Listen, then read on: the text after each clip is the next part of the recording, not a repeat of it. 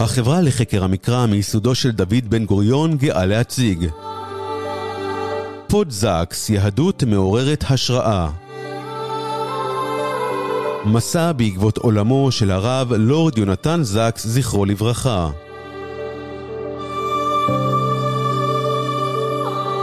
בהגשת הרב דוקטור עידו פכטר.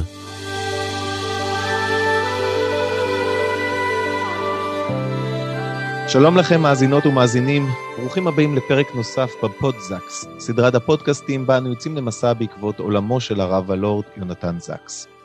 אני עידו פכטר, והיום אשוחח עם הרבנית קרן מילר ג'קסון על נושא שכאב מאוד באופן אישי לרב זקס, בעיית האנטישמיות. הרב זקס עודד תמיד דיאלוג ושיח מכבד, והשתתף בלא מעט דיבייטים עם החולקים הגדולים ביותר עליו. הוא האמין שבאמצעות שיחה כנה ואמיתית אפשר להתגבר על פערים אידיאולוגיים ותרבותיים, אבל דבר אחד תמיד העיב, דבר אחד אולי היה מחוץ לתחום מבחינתו, וזו אותה שנאה בלתי רציונלית כלפי יהודים, האנטישמיות. כיצד ניתן להבין את המשך הופעתה של האנטישמיות גם בזמנים הללו, ומהם הדרכים שאפשר להילחם בה? הרבנית קנר מילר ג'קסון מוסמכת כמשיבת הלכה, מרצה במתן השרון, ומנחת הפודקאסט Women and Well-being של מרכז עדן. היא אוחזת בתואר שני בתלמוד ובמדרש, ומלמדת לא מעט את הגותו של הרב זקס. שלום הרבנית קרן. שלום. אז בואי נצלול ישר לתוך הסוגיה. למרבה הצער, את האנטישמיות הכיר הרב זקס מקרוב. אנחנו רואים שהיא לא רק נמצאת אצל זרמים דתיים קיצוניים במדינות רחוקות, אלא היא ממש חיה בלב אירופה, במדינות המפותחות ביותר, כמו גרמניה, צרפת ואפילו אנגליה. אז כיצד הרב זקס הבין את התופעה הזאת של עליית השנאה והאלימות בחברה המערבית? האם יש לזה קשר לדת או אין לזה קשר לדת? מה מניע אותה? אכן הרב זקס, אה, כמו בכל דבר ש... שעליו הוא כתב, הוא באמת צלל בעניין עמוק. Um, אני חושבת שהרבה פעמים שאנשים חושבים או מדברים, אנשים דתיים מדברים על האנטישמיות, uh, יש, יש קצת הרגשה של זה אנחנו והם, זה קצת שטחי, ואני חושבת שאנחנו נראה בדברי הרב זקס שהוא באמת נכנס לעניינים ושאל שאלות מאוד חשובות, uh, מה גורם לאנטישמיות, מה, מה הסימפטומים, איך זה נראה, מה מאפיין אותו? ואיך, כמו ששאלת, אפשר להילחם על זה. אני רוצה להתחיל עם uh, סיפור קטן וקצת רקע על אנטישמיות בעולם כרגע. Um, אני נסעתי לפריז uh, לפני כמה שבועות עם הבן שלי, בן 20, מישראל לפריז, וכמו שכולם יודעים, יש הרבה אנטישמיות uh, באירופה עכשיו, ובמיוחד בפריז. אז הזהרתי אותו uh, לשים כובע מעל הכיפה, לא לבוש את החולצת בני עקיבא וכולי. Uh, האמת שהרגשתי קצת קונפליקט, כמה אנחנו רוצים uh, להסתיר את היהדות שלנו בציבור, בפני אנשים אחרים, וכמה, להגן על עצמנו אם יש אנטישמיות, וכמה אנחנו רוצים uh, uh, להסתובב עם אומץ. אז uh, באופן אירוני היינו שם בליל האחרון של חנוכה, ובתוך האזור היהודי היה מסיבה גדולה בחוץ על ידי חב"ד, וכשהגענו לשם הבן שלי הוציא את הכובע, רקד איתם ברחוב, ואני גם למדתי משהו על, על החשיבות של לפעמים להיות גם אמיץ, יש, יש איזון בעולם הזה. Uh, אני גם אוסיף שלמרות שאנחנו נתמקד על אירופה, כי הרב זקס כתב מכמובן uh, אנגליה, עכשיו אני מארצות הברית, בעלי מאנגליה, אז יש לי קצת פרספקטיבה, פרספקטיבה על זה, גרים בישראל. Um, בארצות הברית ה-Anti-Defamation League שחוקר את מה קורה באנטישמיות בארצות הברית כתבו שבשנת 2021 היה עלייה של 34 אחוז מעל שנת uh, 2020 uh, המספר היה יותר גבוה וזה המספר הכי גבוה של מקרים של אנטישמיות בארצות הברית מאז 1979 אז אנחנו רואים uh, שלא נדבר על גם הפיגועים בבתי כנסת שהיה בשנים האחרונות בארצות הברית. אז אנחנו רואים שגם אפילו בארצות הברית שאין את אותו היסטוריה של אירופה יש את הדאגה שהאנטישמיות הולך וגודל אני חושבת שהדבר הכי מדאיג ומפתיע um, זה שרב זקס כתב uh, את זה לראות שזה כל כך מדאיג ומפתיע לראות את האנטישמיות באירופה שאנחנו עדיין עם האנשים שחוו את הטרגדיה של השואה. איך כל כך קרוב אחרי, זמן כל כך קצר אחרי השואה, הוא שאל, אנחנו רואים את התופעה של שנאה נגד יהודים, לא רק נגד יהודים, ואנטישמיות במיוחד בעולם.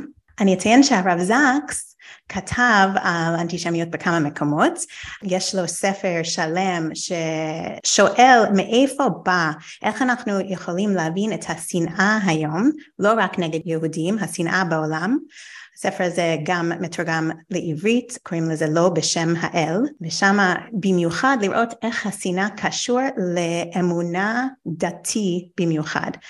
אז שנאה ואנטישמיות שבאה על דת. הוא גם אה, נתן נאום מרכזי שהיה ממש פורץ דרך, אפשר לראות את זה, לשמוע את זה על האינטרנט, לפני הפרלמנט האירופאי בכנס לעתיד הקהילות היהודיות באירופה ב-2016 וזה היה נאום מאוד um, הלך ויראלי אני חושבת בעולם היהודי מצחיק שאמרתי עכשיו ויראלי כי הוא קרא לזה הווירוס שעובר מוטציה להבין אנטישמיות The Mutating Virus Understanding Antisemitism שמה הוא אמר דברים מאוד מאוד חשובים על אנטישמיות.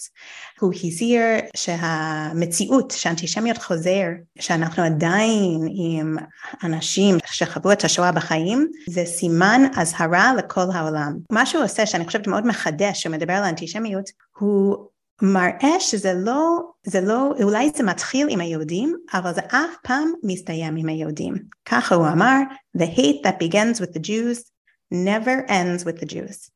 Uh, הוא מוסיף שאנטישמיות זה באמת כמו מחלה ומה שזה, זה מחלה של החברה וכשאנחנו רואים את האנטישמיות הולך וגודל בחברה מסוימת זה באמת סימן אזהרה על uh, איזשהו קלקול בחברה והוא באמת הזהיר באירופה זו תקופה שבאמת צריכים לשים לב לזה עכשיו.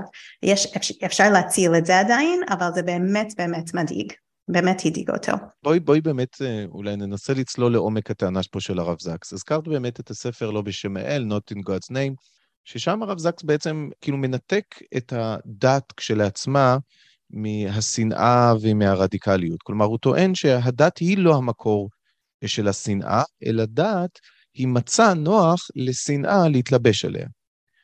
זה לא אותו יחס שהוא נותן לאנטישמיות. כלומר, באנטישמיות הוא מזהה את האנטישמיות כמשהו, כמו שאת אומרת, איזה וירוס שקיים לאורך ההיסטוריה, בא לידי ביטוי בצורות שונות, כלומר מוטציות אה, בתקופות שונות, הוא מדבר על ימי הביניים, ומדבר אחר כך על העת החדשה, ומדבר על זמננו, אה, מקשר את זה בסוף גם לאנטי-ישראליות כמדומני, אבל כאן יש משהו שהוא באמת אה, פסול בשורשו, כלומר זה, זה וירוס, זה מחלה שפשוט נמצאת איתנו, היא לא נובעת או מתלבשת על משהו אחר, היא כשלעצמה דבר שלילי. הדבר הזה מפתיע בחשיבה של הרב זקס, כי הרב זקס בדרך כלל החשיבה שלו, התורה שלו, היא תבואה בהרבה אופטימיות והרבה תקווה. כלומר, הוא באמת מאמין באדם, אלוהים מאמין באדם, הוא אומר לו פעם. יש תקווה לאנושות, אם אנחנו נדע להתנהל בכבוד לשוני ובדיאלוג ובשיח. וכאן הוא אומר בעצם, יש דבר שכאילו אנחנו לא יכולים לרפא. כלומר, זה וירוס ש, ש, שקיים בנו. מאיפה זה מגיע, הווירוס הזה? נכון מאוד.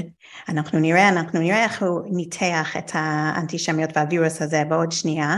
אני חושבת שהוא כן אה, הכניס בהגות שלו על אנטישמיות אה, מילים של תקווה ומחשבות של תקווה, ואנחנו נגיע לזה, והוא עצמו, איך שהוא חי, אני חושבת באמת, אה, זה בא לידי ביטוי איך שהוא התנהג ואיך שהוא, הקשר שלו עם הזהות היהודית והעולם היהודי, וגם עם החברה הלא יהודית שהוא היה מאוד uh, קשור אליו.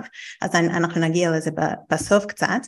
אני אחזור לחלת השאלה לגבי הדת. Uh, האם אפשר להפריד בין השנאה להדת?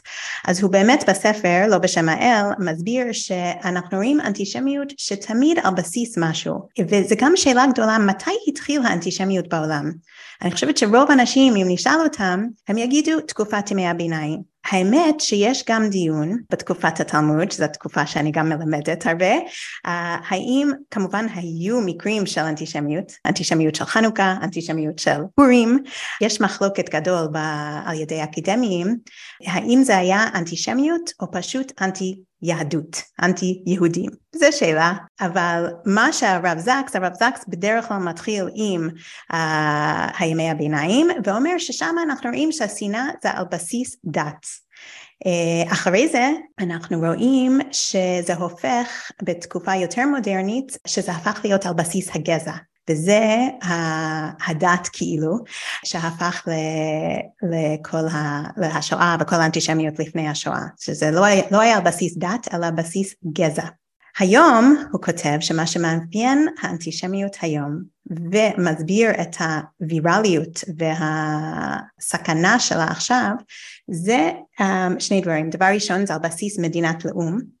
כמו שציינת אנחנו רואים הרבה אנטישמיות שזה אנטי ציונות אני אגיד עכשיו שיש יהודים בעולם, במיוחד בארצות הברית, שאומרים שאנטי ציונות זה לא אנטי שמיות. הרב זקס היה מאוד ברור על זה, אנטי ציונות זה בטוח מאה אחוז אנטי שמיות, ו... וזה באמת השעיר לעזאזל, הוא קרא לזה, של האנטישמיות היום.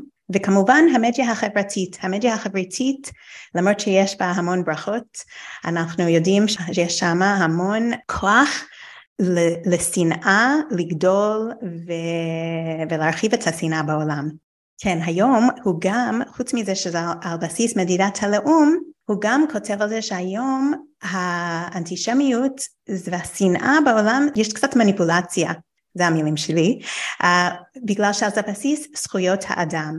הם טוענים, אלו שמרגישים ומדברים שנאה ואנטישמיות, הרב זקס קרא לזה altruistic evil, שנאה שזה כאילו מתוך חסד.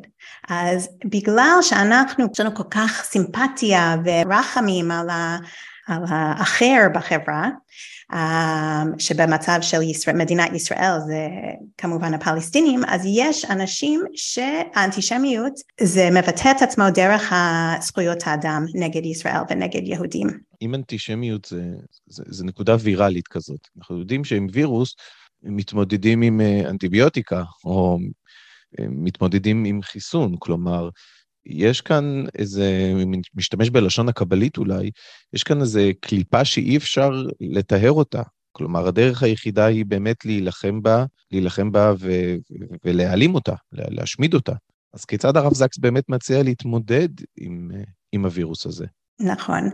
אז uh, בתוך uh, לא בשם האל הוא גם מדבר על תופעות בתוך הדת ש, שגם בדת שלנו וגם בתוך uh, הנצרות וחברות אחרות יש את הנטייה להיות סגורים ובתוך הסגירה הזאת uh, בתוך ה... כדי לשמור על הקהילה שלנו um, יש בתוך זה גם יש את הנטייה לא להתייחס לאחר כבעייתי, כסכנה, ואז אנחנו רואים את כל השנאה גודל בתוך זה.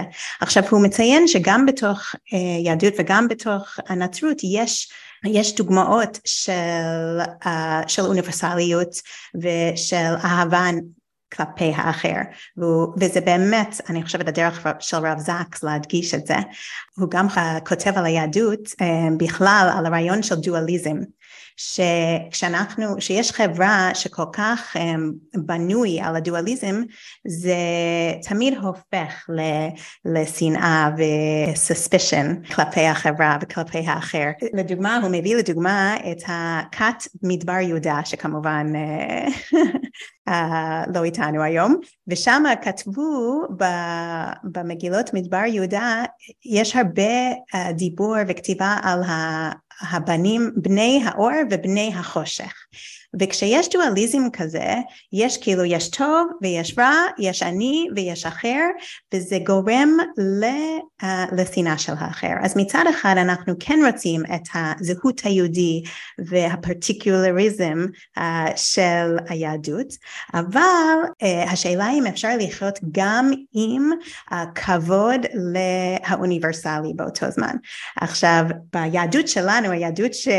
שהמשיך, uh, לא היהדות של מדבר יהודה, של כת מדבר יהודה, חכמים של התלמוד, הם ניסו um, להמעיט את הדואליזם ביהדות. אז לדוגמה, כשהם לוקחים את הפסוק מישעיהו, יוצר אור ובורא חושך, עושה שלום ובורא רע, שהם הופכים את זה לברכות קריאת שמע, הם uh, משנים את, ה, את המילים כדי להפחית, להמעיט את הדואליזם. אז, אז באמת הרב זקס עם הקול של התקווה, כמו שאמרת, uh, מראה שיש בתוך, כמובן בתוך הדת שלנו וגם אצל אחרים, את המודל של איך אפשר להתגבר, איך אפשר להיות בתוך הזהות של, שלך וגם uh, לכבד את האחר, לחיות עם האחר, um, אז um, אני חושבת שזה באמת אולי, אולי החיסון למחלה. Uh, אבל mm. כמובן זה על בסיס המון, ניואנס ורצון כדי לשנות דברים.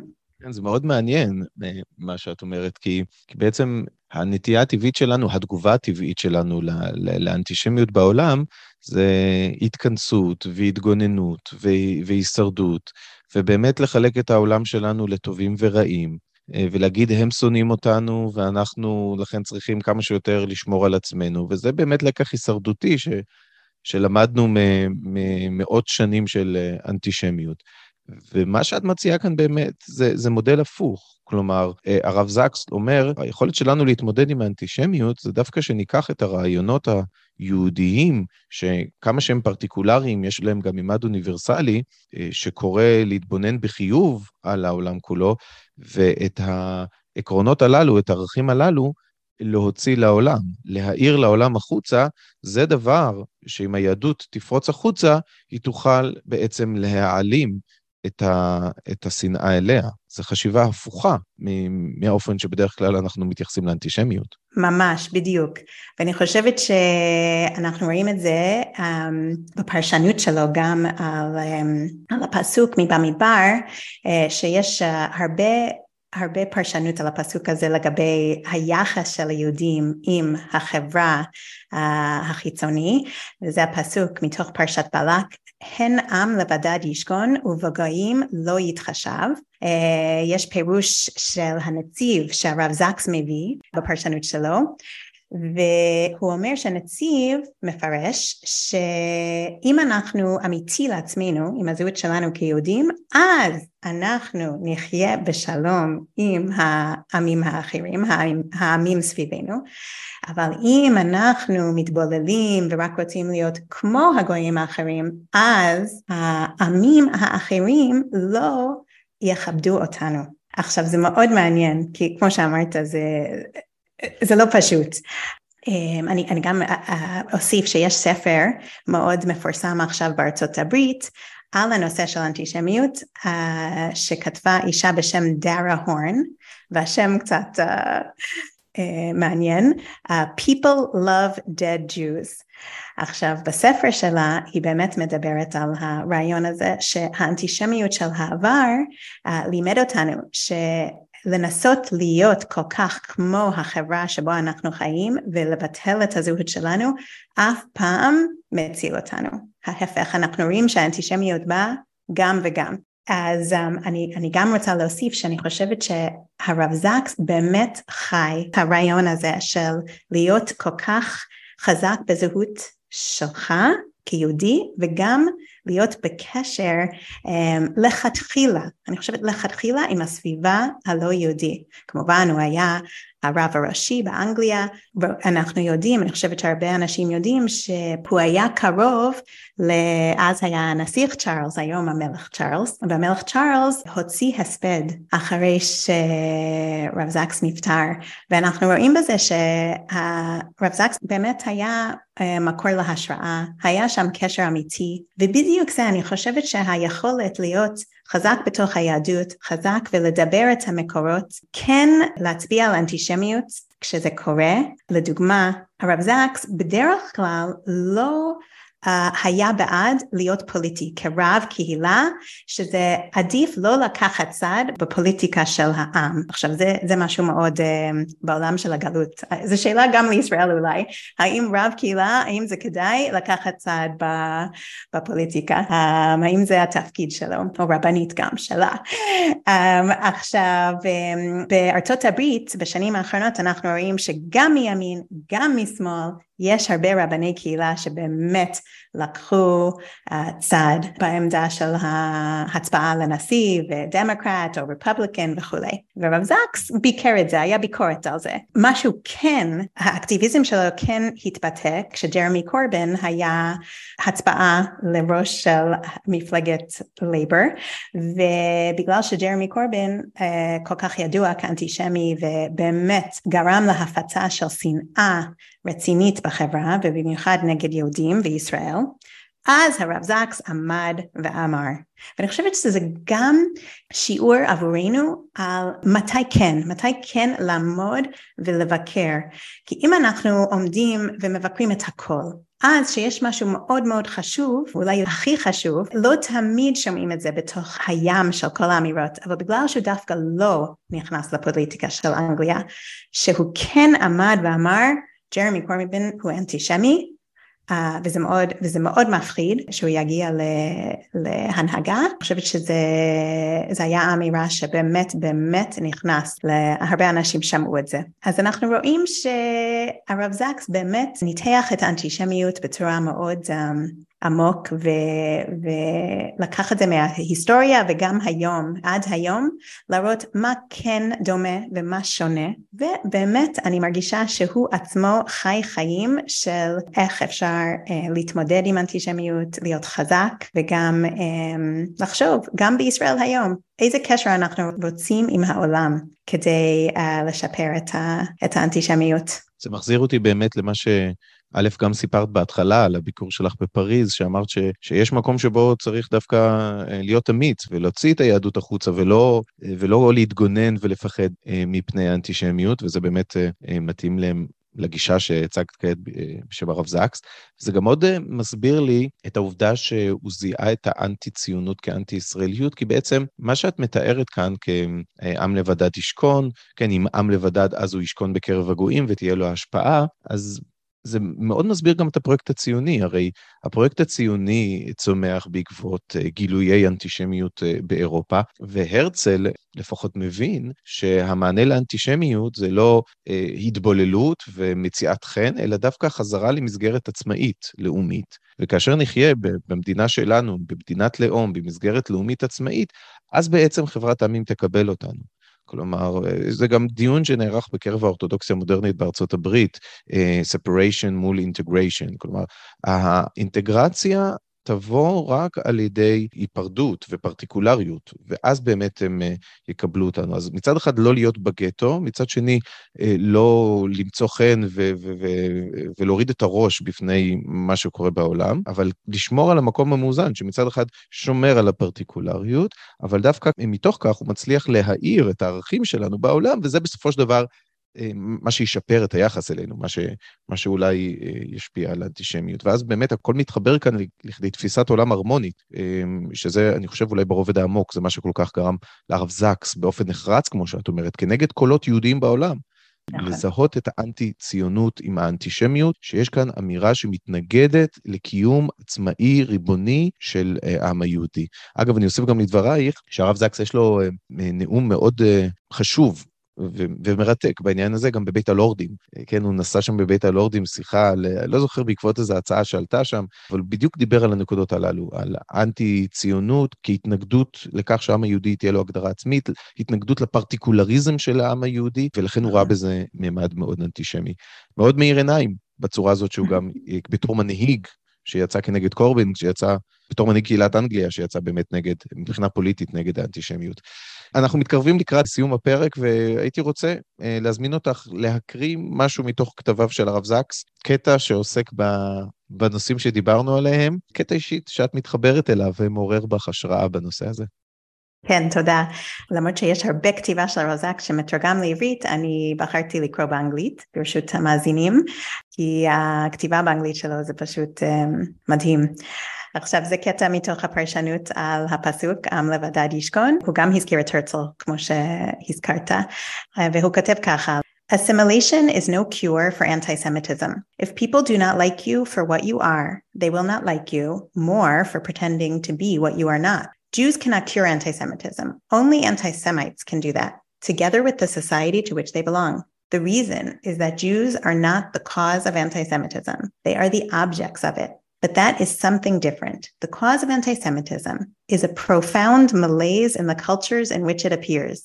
It happens whenever a society feels that something is badly amiss, when there is a profound cognitive dissonance between the way things are and the way people think they ought to be. People are then faced with two possibilities. They can either ask, What did we do wrong? and start to put it right, or they can ask, Who did this to us? and search for a scapegoat. Jews have always been the irritant of empires because of our insistence on the dignity of the individual and his or her liberty. Anti Semitism is either the last gasp of a declining culture or the first warning sign of a new totalitarianism. God commanded our ancestors to be different, not because they were better than others, but because by being different, we teach the world the dignity of difference. None of this is to diminish the seriousness with which we must join the others to fight anti Semitism and every other religious or racial hate. But let the words of the Netziv stay with us. We should never abandon our distinctiveness. It is what makes us who we are. Nor is there any contradiction between this and the universalism of the prophets. To the contrary, and this is the life changing idea in our uniqueness lies our universality. By being what only we are, we contribute to humanity what only we can give. שני דברים שאני לוקח מתוך uh, uh, מה שקראת, שבאמת זה מסביר למה אנטישמיות אף פעם לא נגמרת עם היהודים, בגלל שזה רק uh, שעיר לעזאזל, זה סימן למשהו קלוקל בחברה שלא יודעת לקחת אחריות, אלא מוצאת את השעיר לעזאזל להטיל עליו את האשמה, ואם זה לא יהיה היהודים, אז בסוף יתפרץ גם במשהו אחר. ודבר שני, שהרב זקס אומר במה שהקראת, שאם אנחנו באמת רוצים להילחם באנטישמיות, אנחנו גם צריכים להילחם עבור מיעוטים אחרים שסובלים מרדיפה ומשנאה. ורק כאשר נצטרף גם אנחנו למאבק הגלובלי הזה, אז יש סיכוי באמת לרפא את העולם. קרן מילר ג'קסון, תודה רבה מאוד שהיית איתנו בפרק הזה שעסק בסוגיית האנטישמיות. זה היה תענוג, תודה. ועד כאן עוד פרק בפודזקס. אני עידו פכטר, שמחתי להיות איתכם בפרק הזה. נשתמע בפרקים הבאים. האזנתם לפודקאסט פודזקס, מסע בעקבות עולמו של הרב לורד יונתן זקס, זכרו לברכה, בהגשת הרב דוקטור עידו פכטר. החברה לחקר המקרא מיסודו של דוד בן גוריון מבקשת את תשומת לבכם לתרומה להמשך פעילות העמותה. לפרטים היכנסו לאתר www.המקרא.org